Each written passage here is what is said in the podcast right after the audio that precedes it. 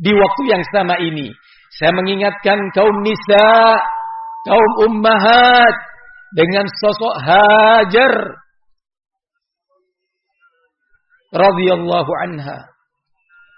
Sosok wanita penyabar. Sosok wanita pendidik. Sosok wanita yang taat kepada suami.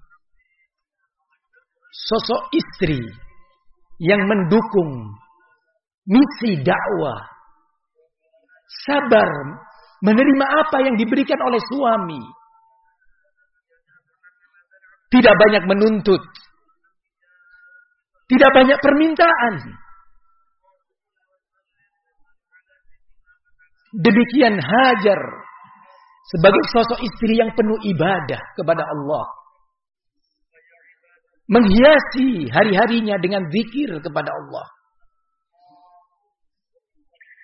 Tidak tertipu oleh wanita-wanita lain yang bisa hidup nyaman, yang bisa hidup dengan serba ada, tapi dia taat mengikuti ajakan suami. Ke mana kita akan pergi? Ke sebuah lembah. Wadin ghairi zar'in. Sebuah lembah yang kering. Yang tidak ada tanaman dan tumbuhan di sana.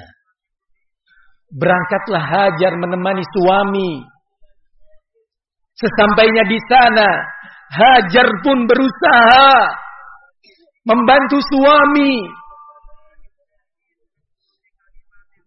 dengan apa yang dia mampu. Tidak banyak mengeluh, tidak banyak menuntut, tidak mengganggu iman suami, tidak menjadikan iman suami lemah, tidak menjadikan semangat suami menjadi dhaif. Hajar radhiyallahu anha sosok wanita yang pendidik bagi putranya. Ketika suami mendidik putranya di atas tauhid, di atas syariat, tunduk kepada Allah dan aturan Allah. Sang istri memberi semangat kepada putra. Memberi semangat iman. Bukan malah istri yang menggadoli anaknya. Memberikan angan-angan panjang tentang dunia. Ke mana kamu akan pergi? Akan jadi apa kamu? Akan makan apa kamu? Hajar seorang wanita dan istri pendidik yang bisa diberi amanat oleh suami. Suami pergi, berangkat berdakwah dalam waktu yang tidak sedikit.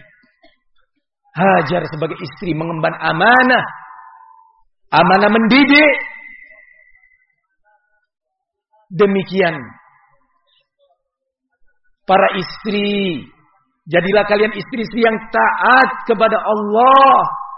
Taat kepada suami dalam perkara yang ma'ruf. Taat kepada suami dalam syariat Allah. Para istri. Jadilah kalian orang-orang yang banyak beristighfar kepada Allah. Merenungi dosa. Para istri. Bercakaplah dengan suami Berbincang dengan suami dengan penuh kesopanan dan kesantunan. Jangan Anda menyombongkan diri. Sungguh, Nabi kita telah mengabarkan kepada kalian dan kita semuanya tentang wanita nafisatu aklin wadin.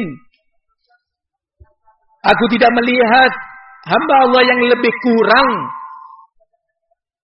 daya berpikirnya untuk mencerna untuk menimbang yang baik dan yang buruk, mana yang lebih baik dan mana yang lebih buruk untuk segera ditinggalkan.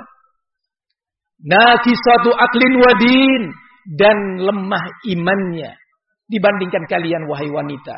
Sadarlah.